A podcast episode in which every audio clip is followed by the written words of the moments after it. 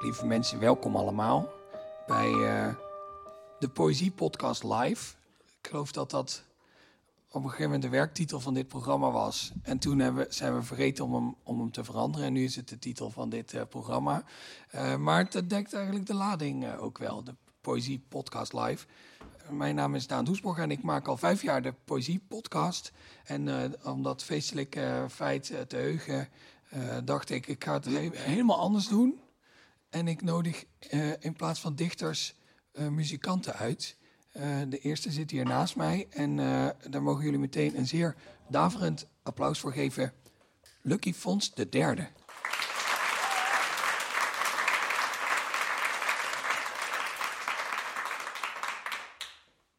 Welkom. Ja, dank je en gefeliciteerd. Dank je wel. We gaan meteen eh, beginnen, denk ik, met uh, Elizabeth Bishop. Ze ligt hier hoogstpersoonlijk uh, op tafel. en uh, mijn, mijn zorgvuldig uitgedokterde concept, dat viel meteen aan duigen toen ik het gedicht las dat je uitgekozen hebt. Want het is echt, nou ja, ik denk na de Ilias, toch wel een van de langste gedichten die ik ooit gezien heb. Uh, ja, ja, want jij zei ook van dit gesprek gaat 25 minuten duren. En het idee is dan dat je begint met voorlezen en eindigt met voorlezen. Ja. Maar het voorlezen, heb ik uitgerekend, duurt ongeveer 9 minuten. Dus, als, ja, dus, dan, hebben we 7 minuten over om uh, over het gedicht te praten. Ja, dat zou eigenlijk wel een beetje zonde zijn, hè? Ja. Um, dus, dus we hadden bedacht, geloof ik, dat jij begint met voorlezen. En dan op een gegeven moment stop je met voorlezen, maar dan gaat het gedicht nog door. Ja, ik kan misschien... Ja, ja, precies. ja. Nou, ik kan misschien wel uitleggen waar het gedicht over gaat, of zo, zoals bij een roman. Dat je ja, dat is wel een goed idee, inderdaad. Uh, het, is, uh, het heet uh, Crusoe in Engeland. Dus dat is Robinson Crusoe, waar ze naar verwijst in Engeland. Dus als hij terug is van zijn, ja, van zijn, zijn, zijn, tijd op het eiland, waar hij als schipbreukeling eenzaam was. En zij schrijft eigenlijk dus vanuit het perspectief van Crusoe in Engeland, in Engeland. Ik ga het in het Engels voorlezen, want mijn band is ook met het Engelse gedicht. Ik heb, ik heb er nooit de Nederlandse taling van gezien. Die zal wel bestaan. Maar het is dus uh, ja, best wel lang gedicht. En, maar in het begin, als ik een klein stukje voorlees, denk ik dat je wel uh, de vibe een beetje krijgt. Crusoe in England. A new volcano has erupted, the papers say. And last week I was reading where some ship saw an island being born. At first, a breath of steam, ten miles away. And then a black fleck, basalt probably, rose in the mate's binoculars and caught on the horizon like a fly. They named it, but my poor old island still unrediscovered, unrenamable. None of the books has ever got it right. Well, I had 52 miserable small volcanoes I could climb with a few slithery strides, volcanoes dead as ash heaps. I used to sit on the edge of the High and Swan and count the others standing up, naked and leaden, with their heads blown off. I think that if they were the size I thought volcanoes should be, then I had become a giant. And if I had become a giant, I couldn't bear to think what size the goats and turtles were, or the girls, or the overlapping rollers, a glittering hexagon of rollers, closing and closing in, but never quite glittering and glittering, though the sky was mostly overcast. Nou, ik krijg al een uh, goede vibe, toch? Ja, ik denk het ook wel. ja, donkere vibe. Ja, dat wel. En het is eigenlijk ook wel functioneel dat het zo lang is, omdat je, je gaat echt in dat hoofd zitten van iemand die zeg maar, niet, meer, niet meer goed functioneert en alleen maar aan dat eiland zit te denken. De ja, tijd. ja, klopt. Ja. Het heeft ook het gevoel van een, um, ja, een soort een, een, een, verslag. Het is natuurlijk een beetje, het voelt een beetje proza aan. En um, het, het verwijst natuurlijk ook naar een beroemd stuk proza, een van de eerste romans, denk ik, uh, Robinson Crusoe. En um, het heeft ook dat, ik vind het ook mooi hoe het, ja, het heeft bijna een soort dagboekachtige vibe. Um, de manier waarop ik het voorlees is ook een beetje geïnspireerd op de manier waarop Elizabeth Bishop het zelf voorleest. Hij kon heel goed voorlezen. En zat eigenlijk helemaal niet de toon die we associëren met dichters. Meer een toon die je bijna, uh, bijna een soort zakelijke, journalistieke uh, toon. Het begint ook met een, een soort journalistiek-achtige mededeling. Weet je, a new volcano has erupted, the papers say. And last week I was reading where some ship saw an island being born. Dus het heel ja, gezellig eigenlijk als, als iemand keuvelt, toch? Een beetje. Het is niet, het is niet gelijk, is, het heeft niet gelijk een poëtisch gevoel. Maar wat ik dus heel mooi vind, ook aan wat ik net al voorlees, is dat het op een soort hele onmerkbare manier in één keer poëzie is. Want ze begint dus te zeggen van, oh ja, dit is een nieuwe vulkaan, ik hoort, en daardoor moest ik denken aan mijn dingen.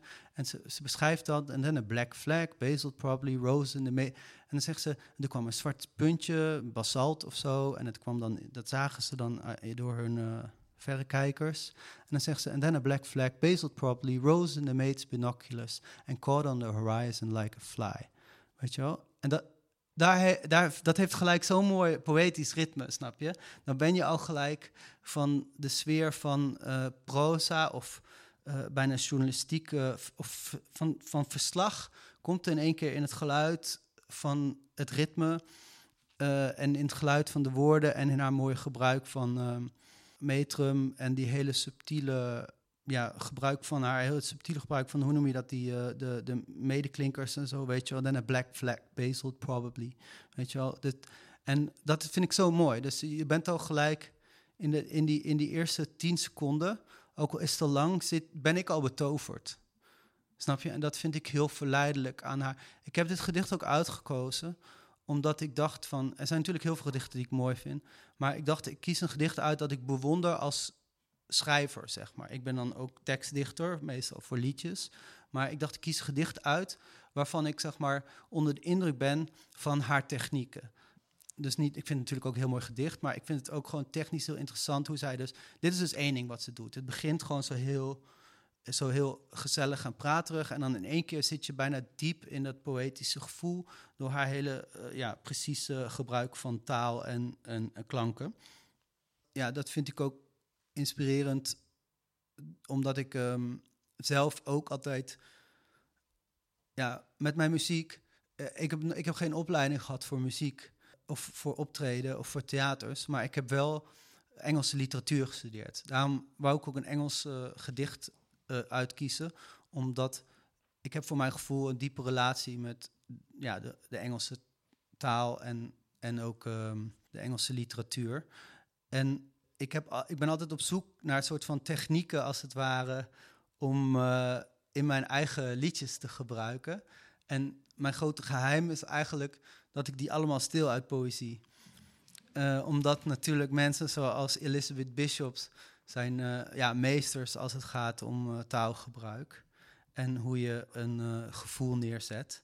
Ik, wil, ik lees dit en ik vind het gelijk al heel emotioneel. Terwijl ze zegt eigenlijk niks emotioneels. Ze beschrijft gewoon een beetje wat een ervaring over van, nou, ik had ook een eiland, maar het stelt niet veel voor of zo. Maar je voelt al gelijk de emotionele lading. Waar, waar zit die in? Ja, in haar, ja, in haar toon of zo. En, en dan denk ik, oké, als ik een liedje ga schrijven, ik wil het ook. Ik wil doen wat Elizabeth Bishop kan of zo, weet je wel. En dan, dan, dan ga ik het echt zo bestuderen, zoals ik getraind ben om te bestuderen omdat ik dan, als, dat is dan wel de opleiding die ik wel heb gehad uh, als letterkundige. En dan ga ik dat bestuderen en dan denk ik, oh, wat doet ze hier precies? Oh ja, ze wisselt dus eigenlijk, zonder het bijna te merken, gaat ze van het ene register naar het andere. En denk ik, hmm, dat kan ik een liedje doen. Dus zo denk ik een beetje, zo lees ik ook poëzie, zeg maar, met een half oog van wat kan ik eruit stelen. En lukt dat dan ook? Ja, ik vind dat heel goed lukt, want ik ben heel succesvol. Ja, dat is waar. En ja, en, en, en het geheim van mijn succes is denk ik dat ik soort van uh, ja, Engelse, zeg maar met poëzie, eigenlijk hele ouderwetse poëtische technieken gebruik in de setting van moderne muziek.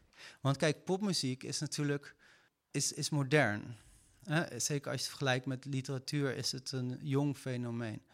En uh, popteksten zijn ook een beetje een, een jong fenomeen nog. En ik heb het idee dat de, uh, dat er nog heel veel te winnen valt in een soort ontwikkeling van teksten binnen popmuziek. En dat ook heel veel, dat eigenlijk de literatuur al heel veel dingen heeft ontdekt en uitgeprobeerd die je kan gebruiken.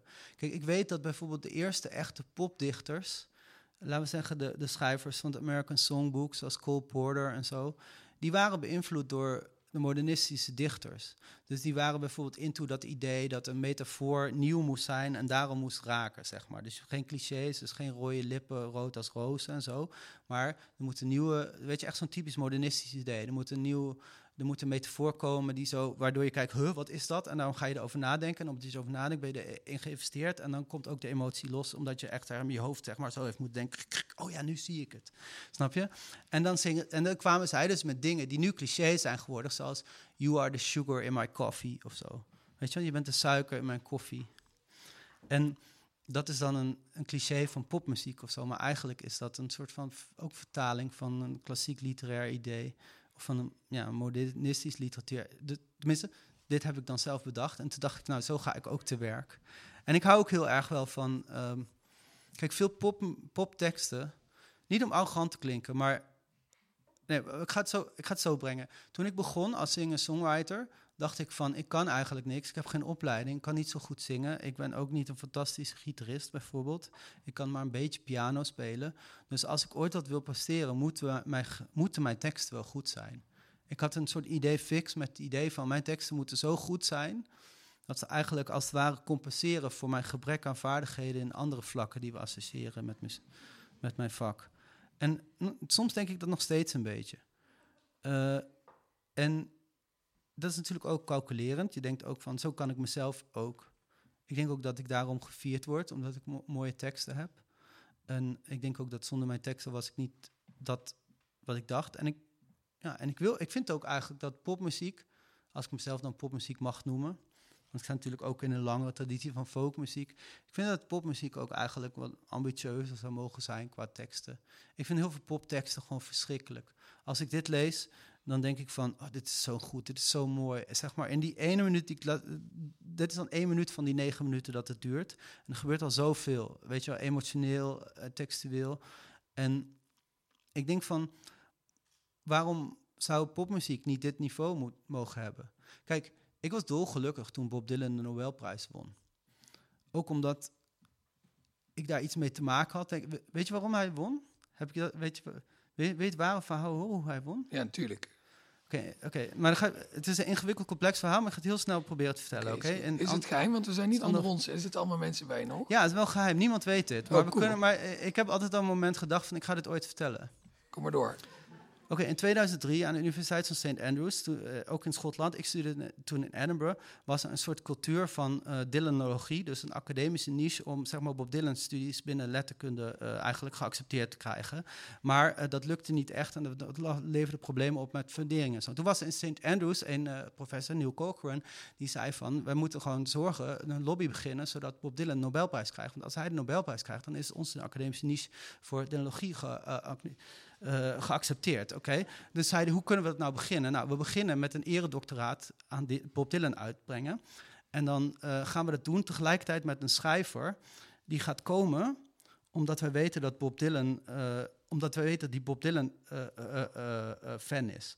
En dat was, hoe heet hij, Kazuo Ishiguro. En toen zeiden ze dus van, als wij, Kazuo Ishiguro is namelijk mega Bob Dylan fan. En toen dachten ze van, als we hem nou een, een, een eredoctoraat uit... Als we nou Bob Dylan uitnodigen voor een eredoctoraat, komt hij misschien wel. En dan, en dan kunnen we ook Kazuo Ishikoro zetten we ernaast. En dan gaan we hem zo frame, gaan Dylan framen als een literaire reus, zoals, Kazuo, zoals Ishiguro.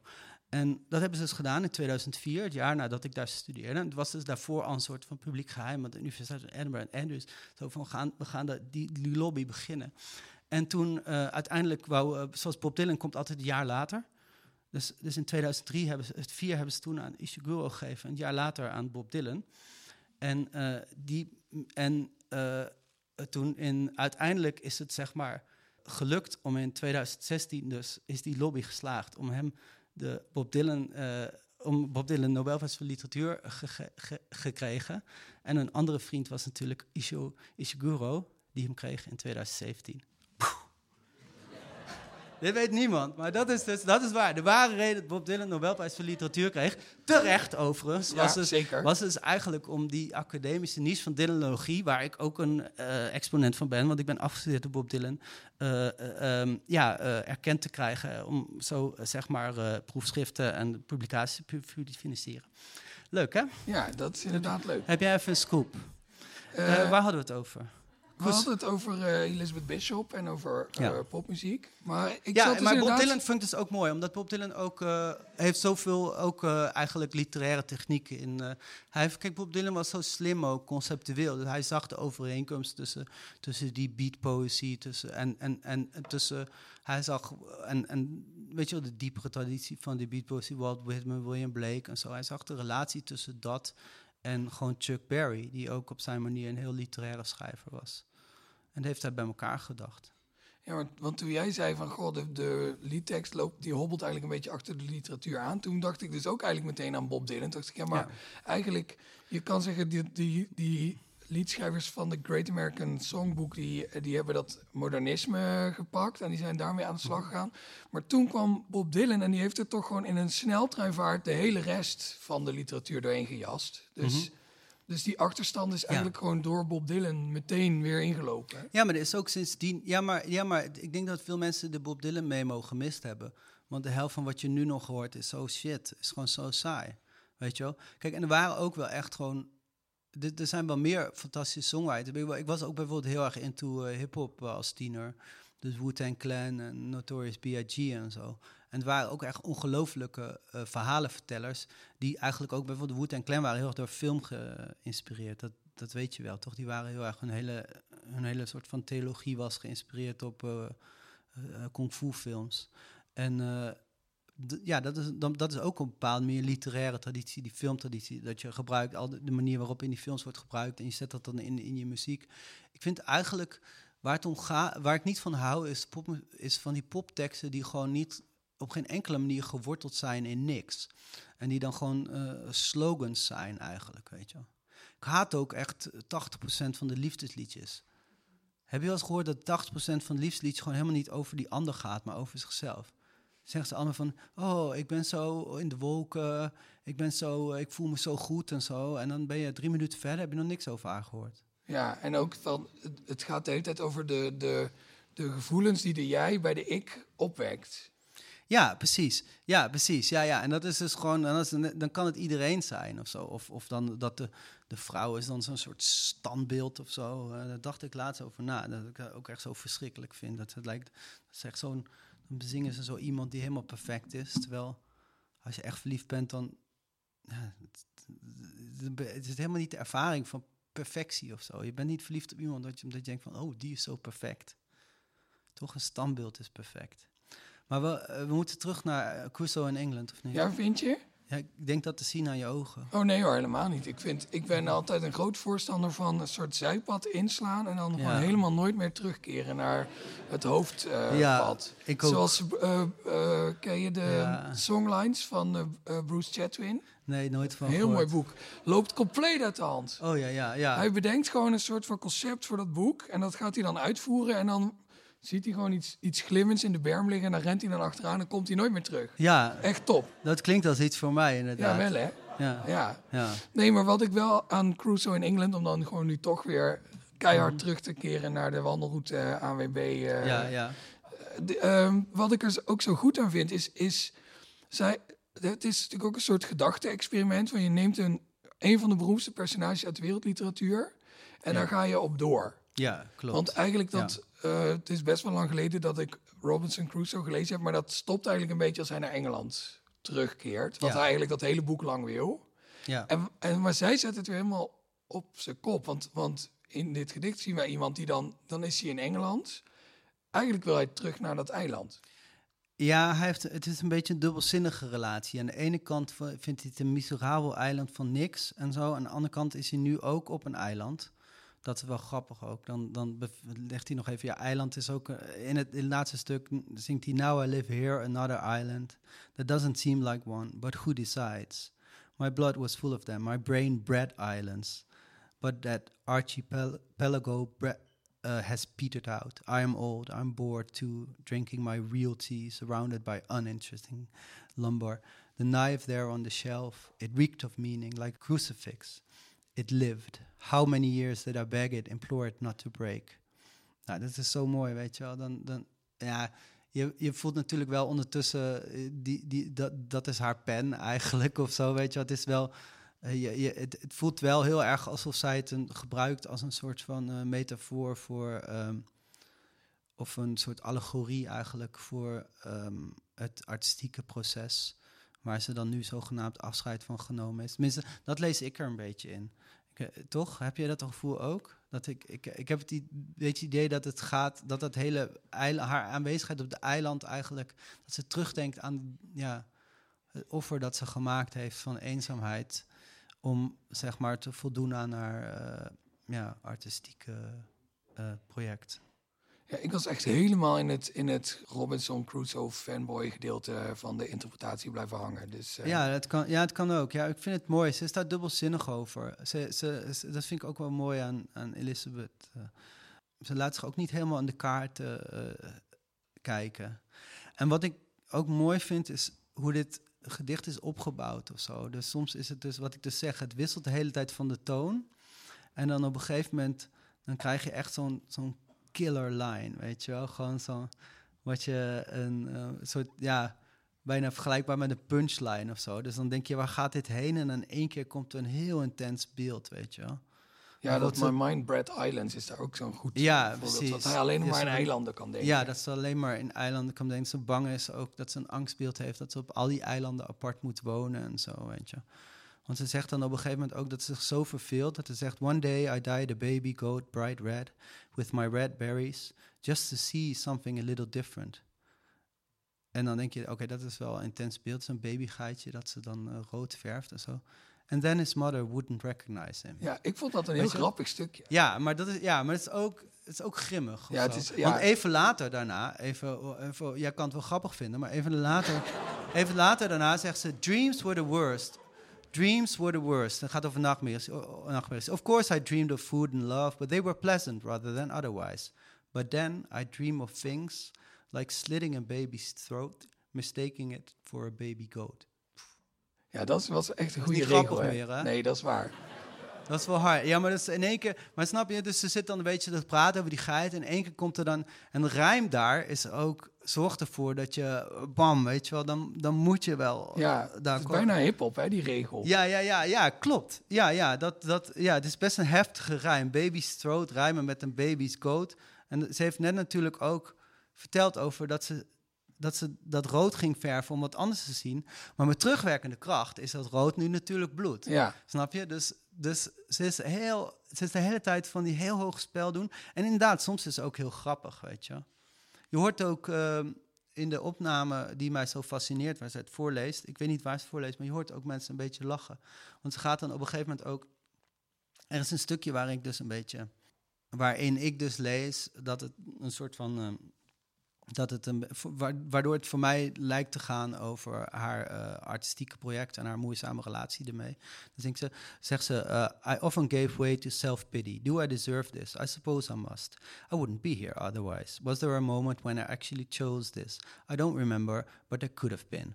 What's wrong about self-pity anyway? With my legs dangling down familiarly over a crater's e- edge, I told myself, pity should begin at home. So the more pity I felt, the more I felt at home. Ja, ik lees daar dus in een beetje een soort van romantisering van het lijden. Weet je wel? Dus hoe, hoe meer zelfmedelijden ik had, hoe, hoe meer ik eh, me thuis voelde. En met thuis voelen, denk ik dan, ze voelt zich thuis op het eiland eh, waar je moet zijn om, zeg maar, ja, te- dan die gedichten te schrijven. ja, en niet op het podium waar ze dit voor staat te lezen. Ja, ja. En eh, ja, ik vind het dus ja, een heel fascinerend eh, gedicht. Omdat het dus ook, wat ik dus net zei, ook, het wisselt ook de hele tijd van toon. Want ik, ik, ik las net voor, wat, wat hij, ik las net voor die, die zin, pity should begin at home. So the more pity I felt, the more I felt at home. Beetje grappig natuurlijk, eh, zelf eh, van de, weet je wel, de, de kunstenaar die heel erg kunstenarig aan het zijn is. En daarna zingt ze, ze- zegt ze, The sun set in the sea, the same old sun. Ik moet even goed doen. The sun set in the sea, the same odd sun rose from the sea, and there was one of it and one of me. En dat is gelijk de toon van een soort kinderliedje, toch? Weet je Ja. wel? De, dus met zo'n rijm en zo. Dat vind ik heel mooi, hoe zij op een soort supernatuurlijke manier allerlei verschillende technieken, registers gebruikt en zo. En eh, ja, dat is dus ook uh, inspiratiebron voor mij. Want ik probeer ook altijd, zeg maar, technieken te mengen, maar dan op zo'n manier dat, dat niemand het doorheeft. Ja, dit is natuurlijk een ijzersterk bruggetje naar jouw eigen uh, lied. Ja. Dat je ook uitgekozen hebt. Ja. En dat je niet uh, wil lezen eerst, of zeg maar... Dat was, was ook weer, weer dat Ja, was de tweede al- keer dat mijn eh, concept in elkaar donderde. Vandaag. Ik heb al een hele hoop te verwerken eh, gehad. Nee, maar we- heb je ooit aan een zanger gevraagd van, kan jij het voorlezen? En dat hij zegt, ja, oké, doe ik wel. Nee, ik heb het twee keer aan een zanger gevraagd. Dat was het allebei vandaag. En ze zeiden allebei nee. Nee, ja, precies. Ja, ja, dat doet je wel denken. Dan is het geen toeval meer. Hè? Nee, dan, moet- kan je het ook niet afschuiven op mijn eh, diva-gedrag. Als Nee, nee, nee, allebei, dat eh, klopt. Doe ik natuurlijk gewoon stiekem toch. Ja. Nee, maar dat vind ik natuurlijk juist interessant. Eh, dat dan... eh, want jullie hadden daar ook allebei een ander antwoord op. Mhm. Antwoord van Spinvis bewaren we dan voor straks. Ja. Eh, maar nu jij dan eerst. Waarom, wat, wat, gebeurt er, wat gebeurt er dan? Of wat gebeurt er dan niet? Waardoor jij zegt van ja, dat kan ik niet doen. Nou, het hele punt van tekst op, op melodie en ook nog, eh, zeg maar, dus het is niet tekst op een blad, maar het is tekst op een melodie. Het is tekst binnen een bepaalde muzikale setting. Het is ook nog tekst die ik op een, op een heel specifieke manier ga voordragen, namelijk door middel van zang, wat ik met mijn hele lichaam doe en wat helemaal gedicteerd is, allemaal ideeën over ritme en melodie en zo. En al die elementen eh, voegen betekenis toe aan, aan, aan, aan wat er al aanwezig is aan de taal. Het hele punt van, vind ik, tekstdichten voor muziek of gewoon liedjes schrijven eigenlijk, is, is, is juist de, de wonderen van de alchemie. Het is net alsof, ik bedoel, als je gaat koken, dan heb je toch ook drie ingrediënten en die worden dan samen iets heel erg moois.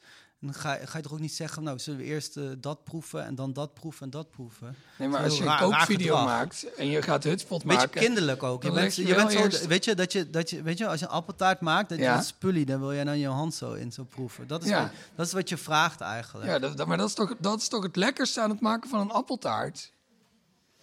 Ja, Hoe ja. Maar goed, ehm, kun je dan vertellen welk lied je uitgekozen hebt en eh, eh, waar het over gaat? ja ik dat ook vond een het een beetje moeilijk. vraag? Ik heb eerst de, de, de, het gedicht uitgekozen en daarna gedacht, oké, wat past er nou bij? Maar ik dacht van, ik heb nu een gedicht uitgeko- of een lied uitgekozen eh, en dat he, eh, heette De Zender. En ik dacht van, eh, ik heb dit uitgekozen omdat ik ook eigenlijk een paar technieken doe die ik dan misschien niet van haar heb, maar wel eh, vergelijkbaar zijn. Dus het begint heel. ehm, het is een, een, beetje een absurde setting, hè, zoals dit ook is. Dus het is eigenlijk een, eh, een. En het heeft een beetje een proza-achtig gevoel. En het eh, is een beetje een soort semi-komisch verhaal, wat dan op een gegeven moment heel dramatisch is, hoop ik. En, eh, en, zij, en dit lied is ook, dus ik begin gewoon met een soort van echt een karakter. Dus ik heb dit uitgekozen omdat het ook wel, vind ik, poëtisch werkt en eh, ook muzikaal, maar ook dat het eigenlijk meer zo als een, als een verhaal is vanuit een karakter. Want dit lied gaat het speelt zich af in de toekomst, dus ook nog eens een science fiction lied. Dus dat is al anders.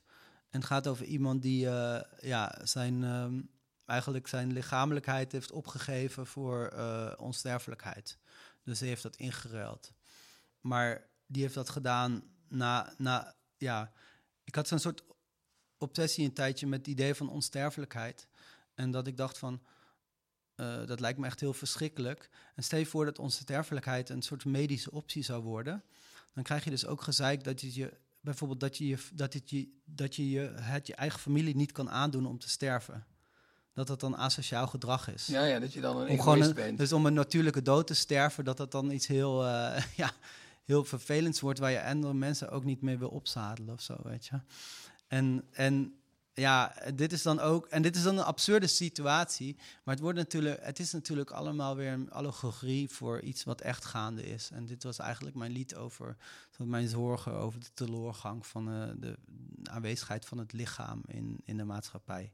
Weet je wel, want dit is nog wel geschreven voor corona, maar al die Kan dingen. nagaan. Maar, maar eh, ja, toen was ook al eh, steeds meer schermcultuur en zo. En ik ben heel erg, mm, ja, ik associeer, zeg, ik vind het leven met lichamelijkheid en het lichamelijkheid staat voor mij, is volgens mij het meest essentiële aan het, eh, aan het leven. En als je, dat, mm, als je daarvan weggaat, dan krijg je een soort, vind ik een, ja, dan krijg je een soort akelige afwezigheid van leven.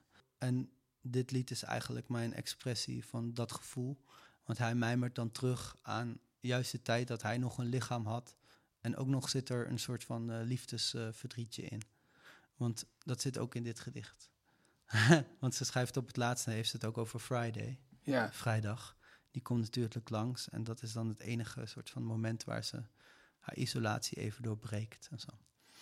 Uh, maar de, de zender, ja, nou, ik heb nu gewoon het hele verhaal verteld van het lied. Ja, dat klopt. Had je eigenlijk net zo goed gewoon die ja, tekst... Uh, nou, ik had eigenlijk ik had beter gewoon de tekst kunnen beter, voorlezen. Dat was, was, eigenlijk niet zo'n slecht ja, idee, was? Ja, wat minder tijd, minder tijd gekost en ook minder weggegeven van de emotionele kracht. Ja, nou ja, daar is het niet te laat voor. Ja. Um, nee, maar wat je zegt, dat het dus een science fiction lied is, in feite. Als, als we het dan gaan hebben over uh, literaire genres die de liedkunst nog niet helemaal uitgediept heeft, dan Ja. is science fiction is wel. Ik denk dan aan, uh, uh, hoe heet dat nummer van Queen over tijdreizen, The Seven Seas of Rye.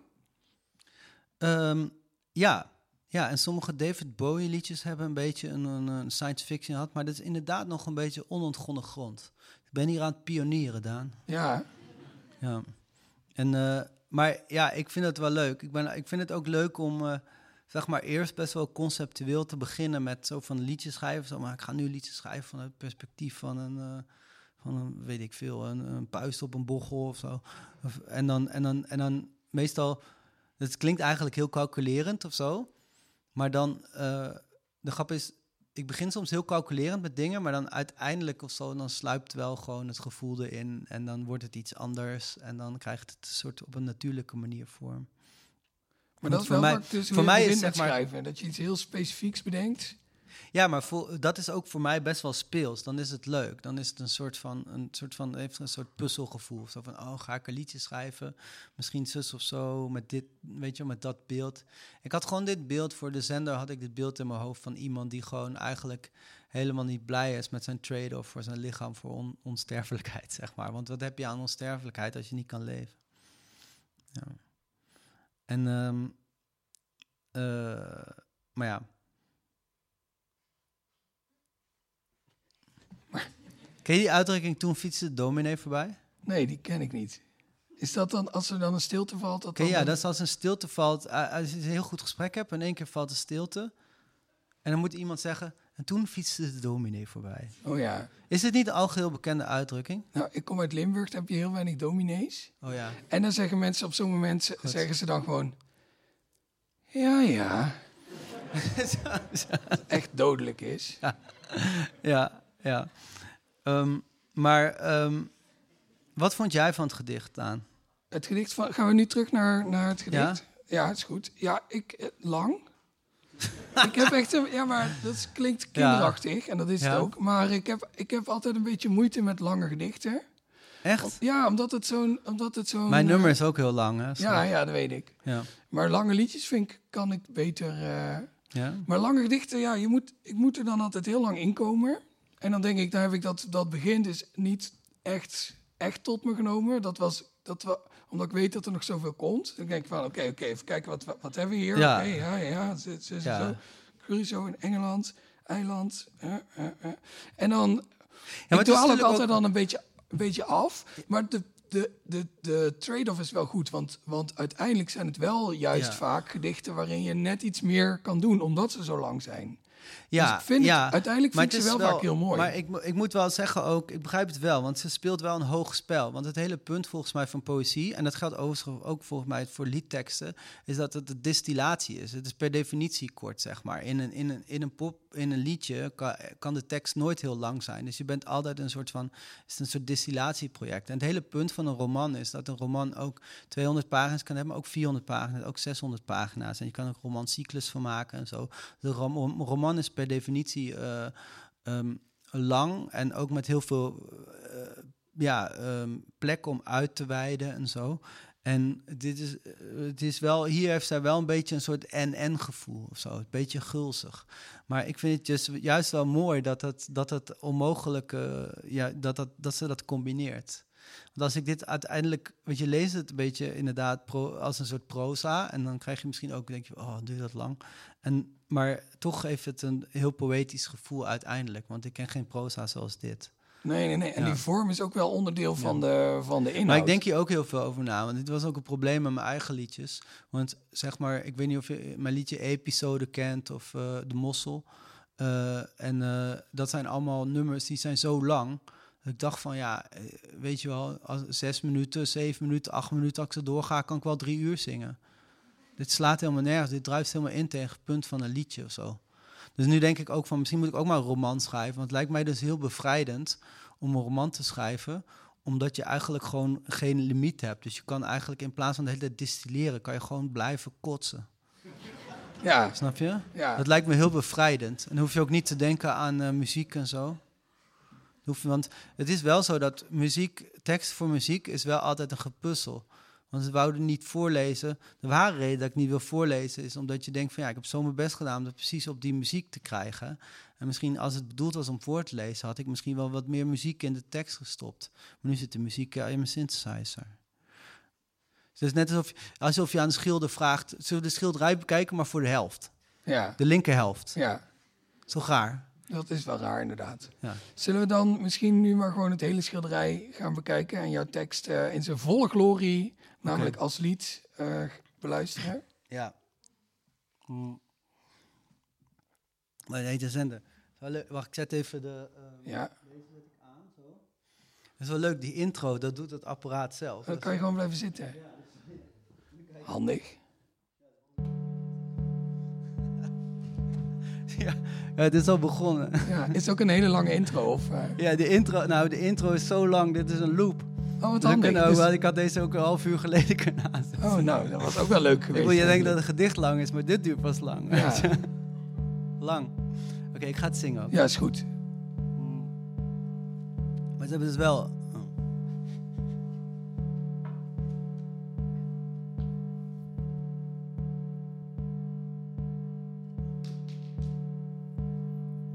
Ze hebben een zender in mijn maag gezet.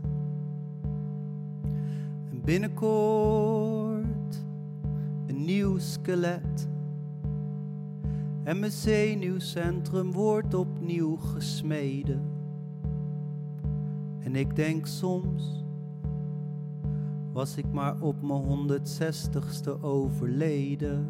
Gewoon zoals dat vroeger ging, van ouderdom of griep. En dat men dat oké vond, omdat het toch al minder liep.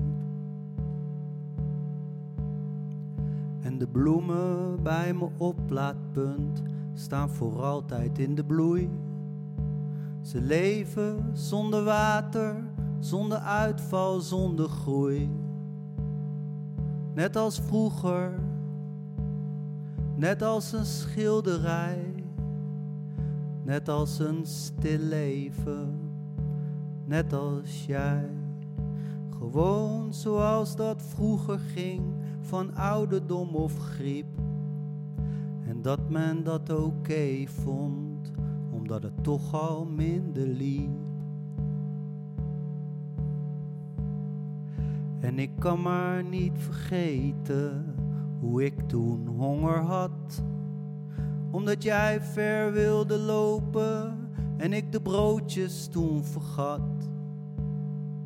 En hoe je naar me lachte en met een knipoog zei: Volgens mij doe je dit expres. Wil je wel een hapje, maar dan van mij. En die honger werd een honger naar ons lichaam en elkaar. En hoe we toen zo waren en hoe we toen zo daar deden wat nu niemand nog met mensen durft te doen. En als ik daaraan terugdenk, vraag ik mijn robot om een zoen. Ik vraag mijn robot om een zoen. Ik vraag mijn robot om een zoen. En dan ben ik in de hemel, maar alleen maar voor heel even. Want het volgende moment voel ik me alweer zweven. Ik zet de zwaartekracht wat hoger, projecteer een bloempje en een wei. Maar het moment is alweer over, het moment is al voorbij.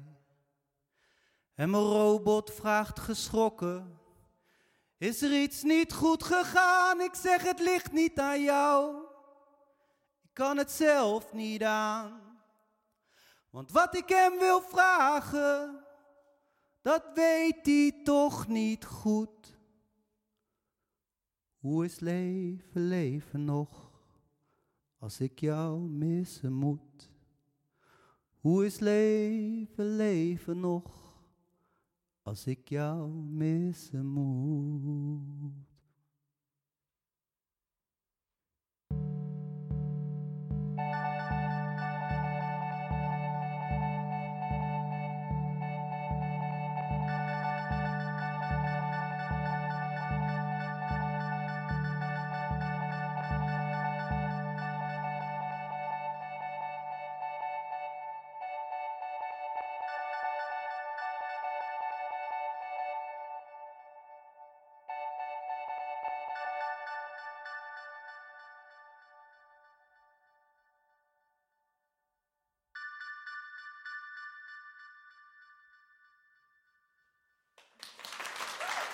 Lieve mensen, Lucky Fons de derde.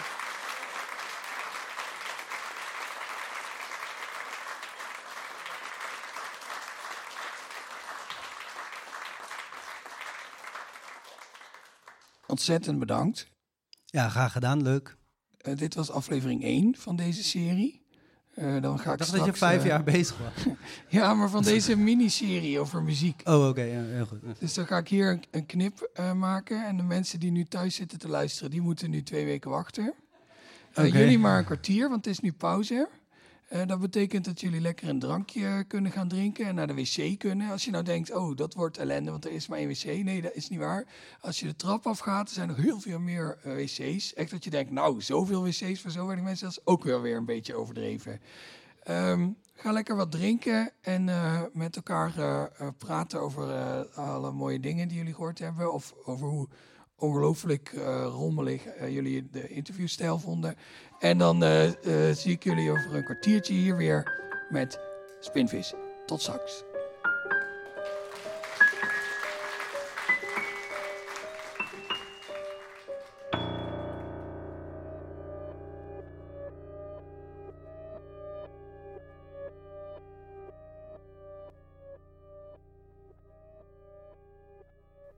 Je luisterde naar een aflevering van de Poëzie-podcast. Daan Doesborg is schrijver en presentator. In 2010 werd hij Nederlands kampioen Poetry Slam. Momenteel werkt hij aan zijn debuutroman, die zal verschijnen bij uitgeverij Van Oorschot. De Poëzie-podcast wordt mede mogelijk gemaakt door de Stichting Literaire Activiteiten Amsterdam. Bij ons draait alles om literatuur. We maken programma's voor de hele stad, online en offline. Al onze podcasts zijn ook te beluisteren via onze website www.sla.nl slash slaakast.